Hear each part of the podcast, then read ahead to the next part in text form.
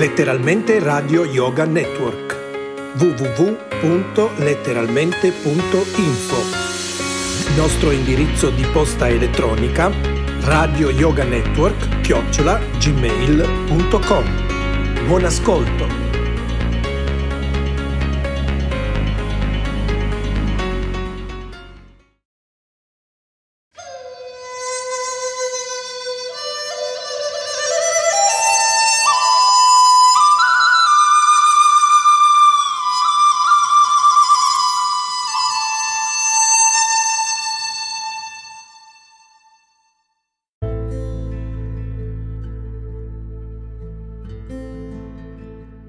Saggi di Vrindavana. Una giovane Gopi disse a sua madre: Cara madre, a vedere gli uccelli che se ne stanno appollaiati tutti attenti sui rami degli alberi, incapaci di staccare il loro sguardo a Krishna, il suonatore di flauto. Si direbbe che abbiano dimenticato tutto per immergersi esclusivamente nell'ascolto del flauto di Krishna, rivelando così di non essere uccelli come gli altri, bensì grandi saggi e bhakta, che per ascoltare il flauto di Krishna hanno assunto forme di uccelli nella foresta di Vrindavana. I saggi e grandi eruditi volgono il loro interesse al sapere vedico, di cui la Bhagavad Gita rivela l'essenza. Vedaischa sarvair aham eva vedya. Conoscere Krishna. Dal loro comportamento sembra che questi uccelli siano stati grandi eruditi nel sapere vedico, ma che ne abbiano rifiutato tutte le differenti forme per dedicarsi esclusivamente alle vibrazioni assolute di Krishna. Dal libro di Krishna di Bhaktivedanta Swami Prabhupada.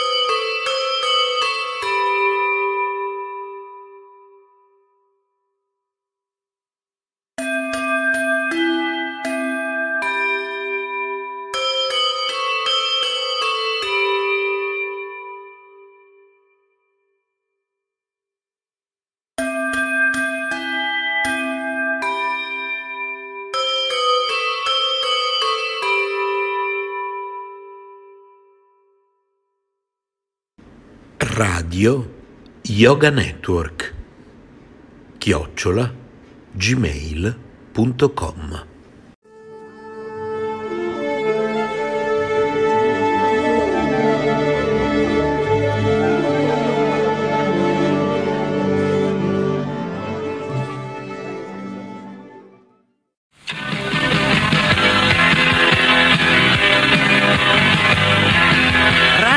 Krishna è questa. Radiofonica staticamente parlando, o meglio, ascoltando. Ovunque in Italia non c'è paragone.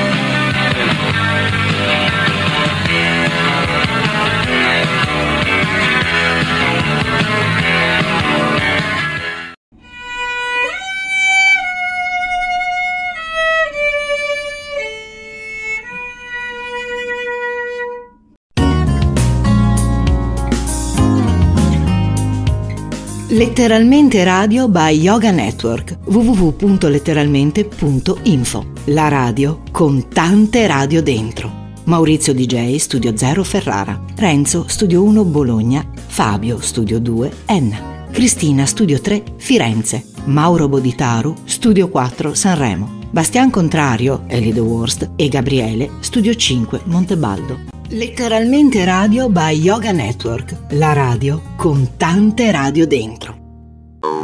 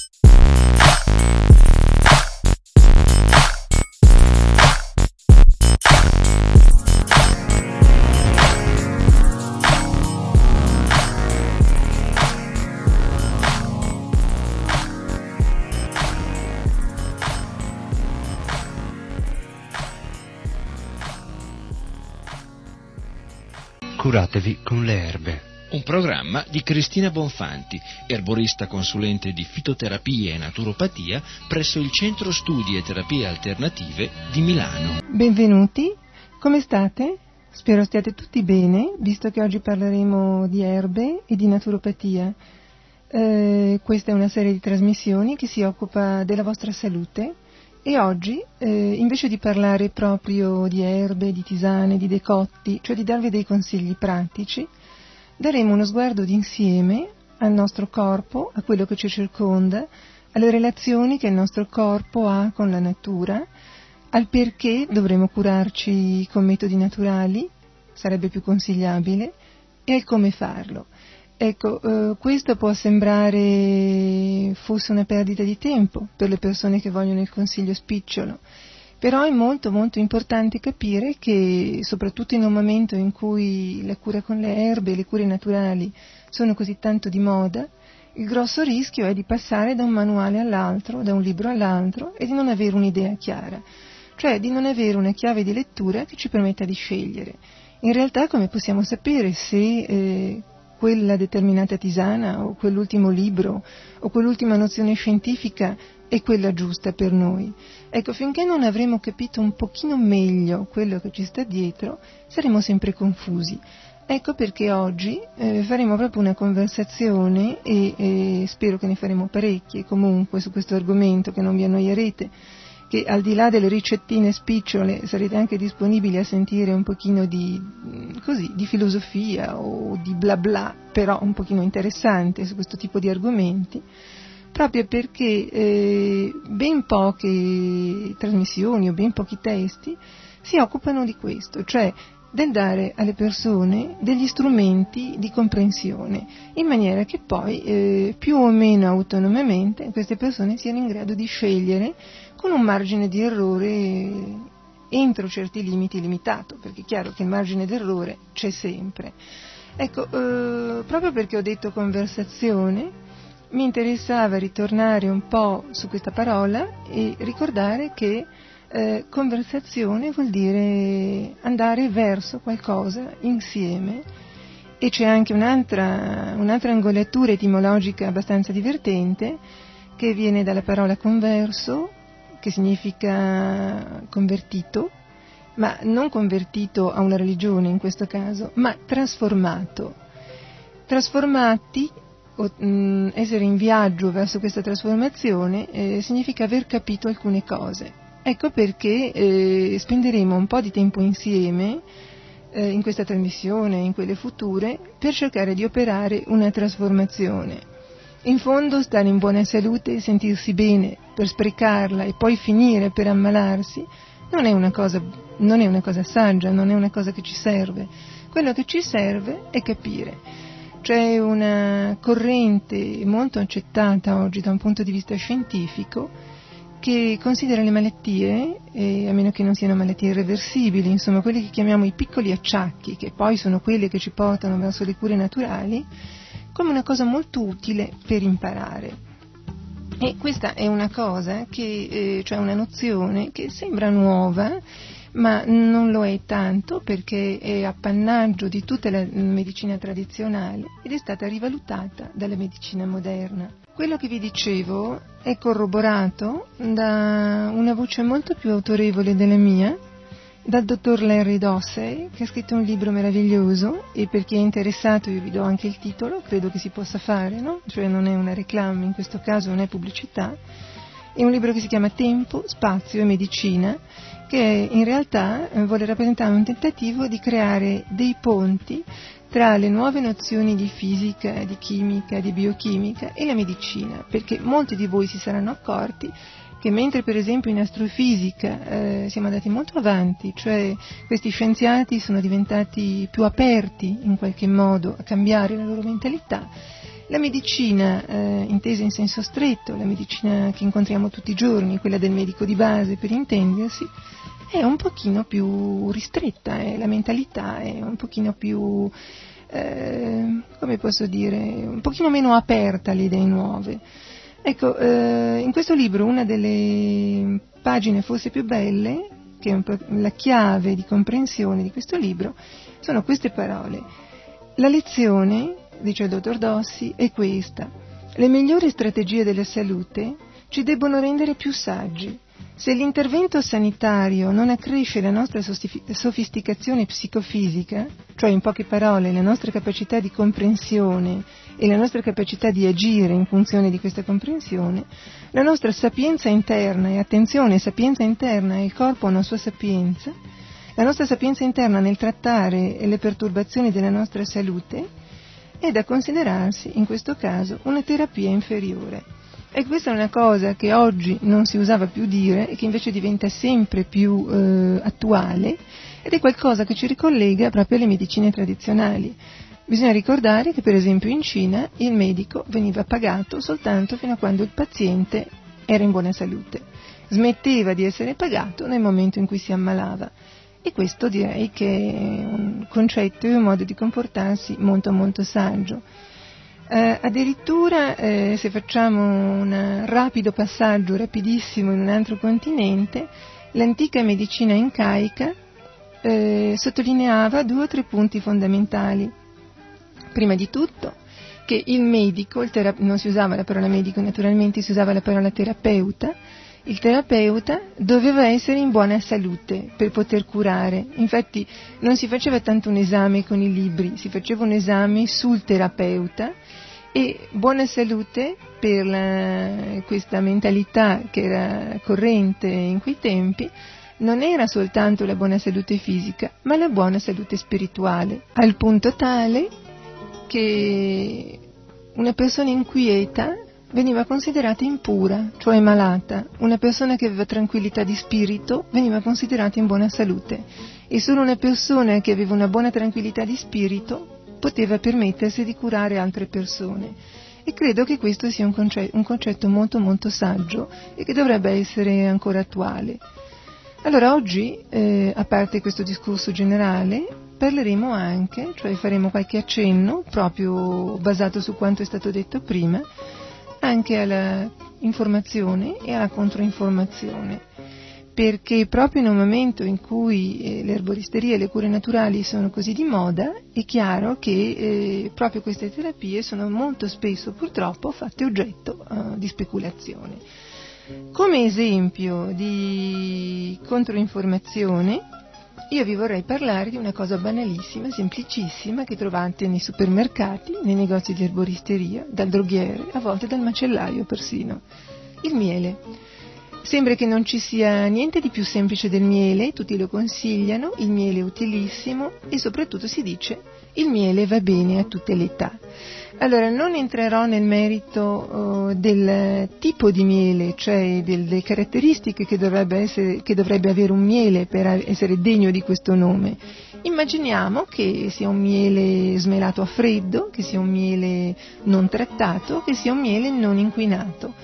Anche nel migliore dei casi questo miele non può essere utilizzato, non può essere dato ai bambini al di sotto di un anno Eppure moltissime persone consigliano il miele anche per i bambini al di sotto di un anno e consigliano di metterlo nel biberon. Ecco, questa è una cosa veramente, un piccolo mm, tratto di controinformazione estremamente importante perché se voi date del miele a bambini al di sotto di un anno potete, eh, non è sicuro, ma potete correre un grave rischio cioè che il vostro bambino o la vostra bambina eh, vengano infettati dal botulino. Ecco, eh, questo mi dà l'occasione di parlare molto rapidamente di che cos'è il botulino. Allora, il botulino, che si chiama in termine tecnico botulinum clostridium, si chiama botulino perché viene dal termine latino che significa salciccia. Voi direte cosa c'entra la salciccia con il miele? È un bacillo ed è un bacillo estremamente letale. Eh, eh, agisce a livello delle neurotossine, cioè è una neurotossina che agisce a livello del sistema nervoso. I primi sintomi sono diplopia, cioè le persone vedono doppie, poi c'è strabismo, poi c'è una paralisi progressiva di tutti i centri motori. E ehm, il fatto che eh, venga collegato con la salciccia è perché i primi studi nell'Ottocento eh, sono stati fatti proprio sulle salcicce, nel senso che questo batterio si trova, intanto è un batterio anaerobo, significa che lui non sopravvive, il batterio intendo, eh, se c'è, se non, se c'è del, dell'ossigeno, per cui deve eh, per vivere cercare degli ambienti, come per esempio la terra in questo caso, e chiaramente eh, può dalla terra alle foglie eccetera arrivare nel polline ed essere raccolto dalle api a livello di non saprei neanche dirvi extra microgrammi eh, dovete pensare che eh, qualche microgrammo di botulino può uccidere centinaia di persone al punto tale che eh, potrebbe diventare una delle prossime armi biologiche pensate com'è terribile questa cosa no? che si usino si possa pensare di usare eh, un'arma così, così potente, così in qualche modo senza che noi abbiamo nessun antidoto per, per poterci salvare. Eh, è molto importante, e a qui mi aggancio abbandonando un attimo il miele, ricordare che il botulino si trova nelle carni crude, nel pesce crudo e anche eh, nelle conserve, nelle conserve casalinghe, per cui mi raccomando, quando fate per esempio una buona salsa di pomodoro, ricordatevi che va bollita, bollita veramente per qualche minuto oltre i 100 gradi, altrimenti il botulino resiste. Un'ultima nota, che spero sia divertente e soprattutto illuminante sul botulino, è che questo signor botulino, questo batterio, appunto perché è stato studiato per la prima volta eh, nelle salsicce da un famosissimo patologo tedesco che si chiama Virchow, che è vissuto nei, tra i primi dell'Ottocento e i primi del Novecento, ha scritto tutta una serie di libri interessantissimi sulla patologia delle cellule, è stato un pioniere. Visto che era anche una persona spiritosa, oltre che intelligente, una volta, quando è stato sfidato a duello, ha offerto come arma per il duello le salcicce, considerato che eh, non ci sarebbe stata comunque arma più letale e più sicura che una bella salciccia. Ecco, questo per darvi l'idea di come in realtà eh, i pericoli siano ovunque, no? Si annidino ovunque. Ritornando al nostro miele, non voglio fare naturalmente dell'allarmismo, però vi voglio ricordare come prima, così, eh, come, diciamo, piccolo scampolo di controinformazione, che sembra così banalotta, il miele fa bene a tutti, non è vero, il miele non va dato a bambini al di sotto di un anno. Passiamo a un argomento un po' più allegro, più che allegro passiamo a un argomento che ci dà migliori speranze. Eh, trago quanto vi sto dicendo da uno stralcio che viene pubblicato su un giornale scientifico americano molto ben accreditato che si chiama JAMA, spero che la pronuncia sia giusta, ma poca importanza, è stato riportato tra l'altro dal bollettino della Lega dei Tumori, più recente, e qui si ribadisce quel concetto che avevamo fatto inizialmente, avevamo esposto inizialmente, che l'educazione a volte val più che una tisana. In questo caso si parla di fumo e in questo stralcio si dice che, come affermato dai ricercatori del Centro di ricerca di medicina preventiva della Stanford University di Palo Alto in California, gli adolescenti possono, io direi debbono, eh, essere resi più ricettivi all'apprendere e al mettere in atto misure preventive di salute, in quanto qualora siano informati sugli effetti immediati, più che su quelli a lungo termine, delle cattive abitudini di vita, eh, essi possono eh, in qualche modo essere in grado di decidere da soli. Il dottor Telch ha dichiarato che il primo scopo del progetto salute, e attenzione perché è molto importante questo, è rendere gli studenti più ricettivi a modificare il loro stile di vita. Nel lavoro riportato, eh, gli studi su larga scala nazionale hanno riscosso un buon successo nell'insegnare agli studenti la tecnica dell'obiettare ragionando, per resistere alle pressioni dei mezzi di propaganda e degli individui del proprio ambiente sociale che tentano di indurre l'abitudine del fumo. Ecco, questa è una cosa che secondo me dà uh, molte, molte speranze perché eh, in realtà eh, se eh, non insegniamo o non cerchiamo di capire noi stessi che l'educazione sanitaria è forse più importante che entrare in una farmacia o in un'erboristeria a comprare una tisana, non andremo molto oltre eh, a quello che è la nostra coscienza del concetto di salute. Ecco, riguardo il fumo, visto che ne stiamo parlando, per non annoiarvi con discorsi troppo generali, io volevo dirvi proprio due cosettine rapidissime. Eh, ci sono dei dati, visto che i numeri sono molto di moda, eh, che vi voglio riportare. La persona che fuma un pacchetto di sigarette al giorno ha una carenza nel plasma sanguigno nel sangue del 25% di vitamina C rispetto a un fumatore. Se poi questa persona si, ostima, si ostina a fumare e fuma più di un pacchetto di sigarette al giorno, arriva fino al 40%. Ecco, direi che non è poco e che è molto importante questo dato perché la vitamina C nel nostro organismo è fondamentale. Direi che senza vitamina C noi non, non possiamo sopravvivere, cioè è proprio uno degli elementi più importanti e più fondamentali del nostro corpo. E dovete pensare che comunque noi, che viviamo in un'epoca moderna, abbiamo un calo di vitamina C che è dovuto non soltanto al fumo, ma anche all'alcol, all'utilizzo della pillola anticoncezionale, all'utilizzo dell'aspirina e da ultimo allo stress. Vitamina C dicevamo, ma quale vitamina C? Soprattutto, anche se non escludo la vitamina C di sintesi, quella che va sotto il nome di acido ascorbico, soprattutto la vitamina C naturale. Perché è preferibile la vitamina C naturale e in generale perché sono preferibili le vitamine naturali? Perché sono più complete.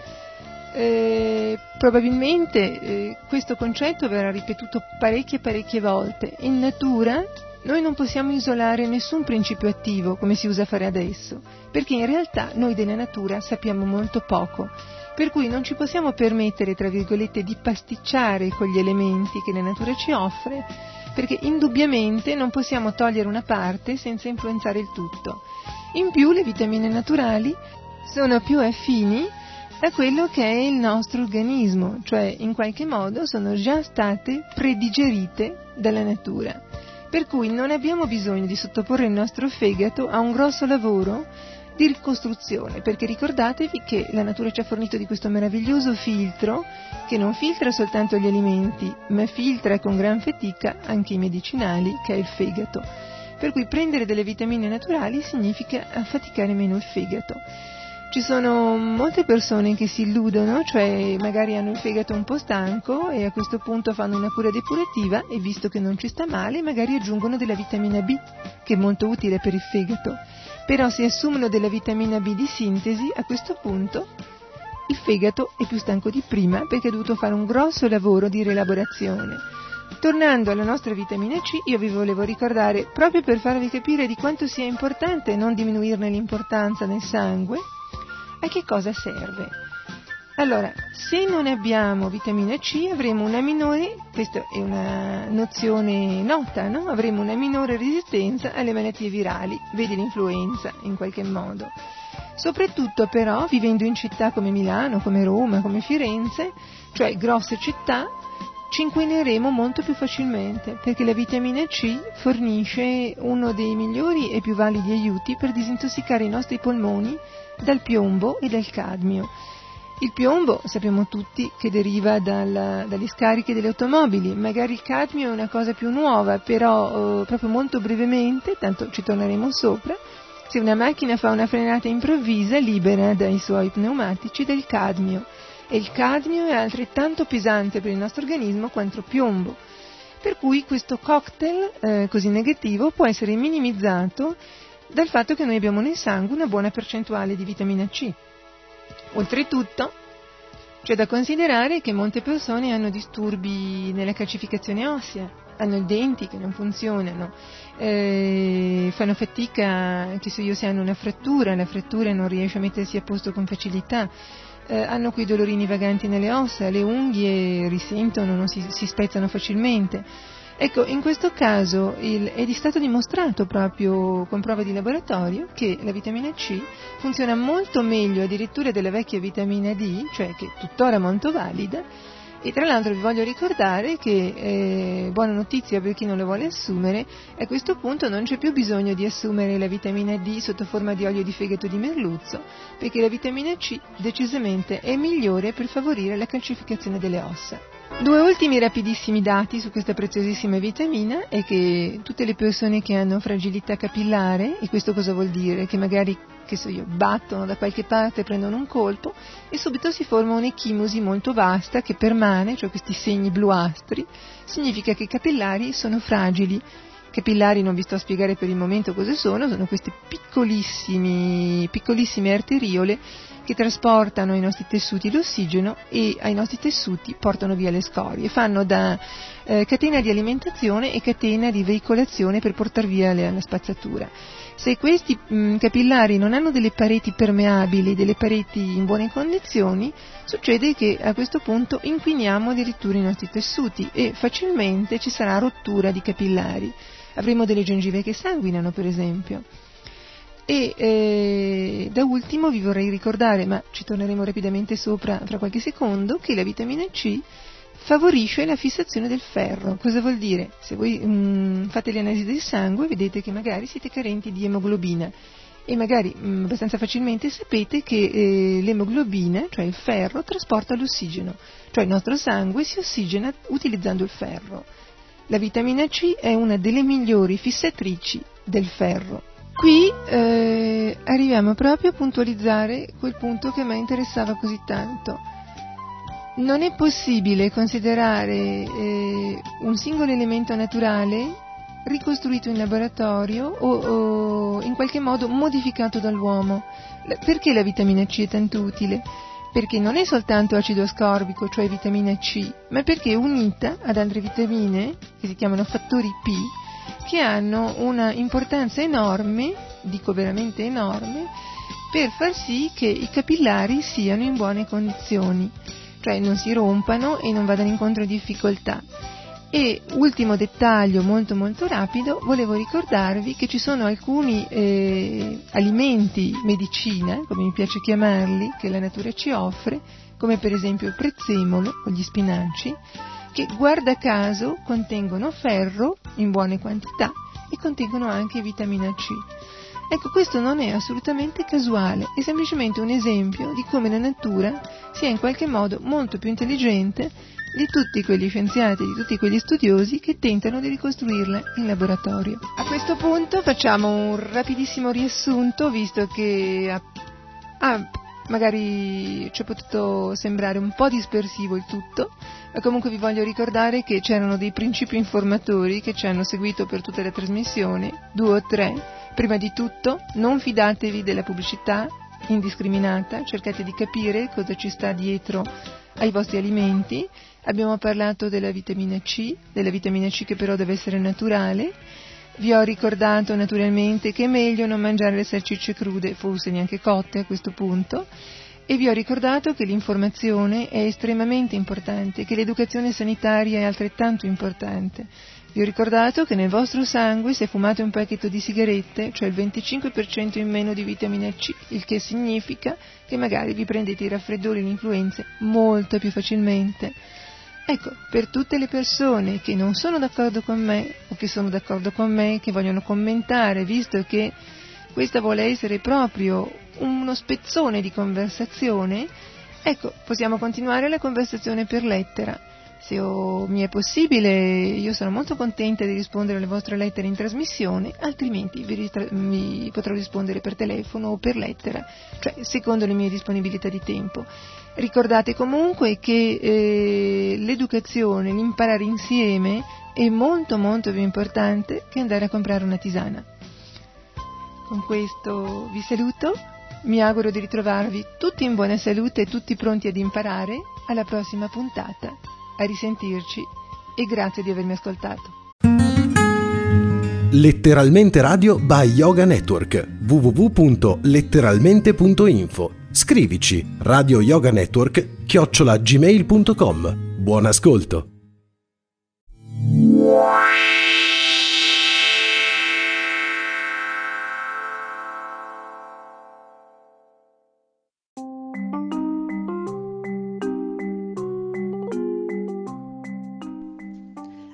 Ebbene sì, sei su letteralmente Radio Yoga Network la mia radio, la tua radio, letteralmente Radio Yoga Network, www.letteralmente.info.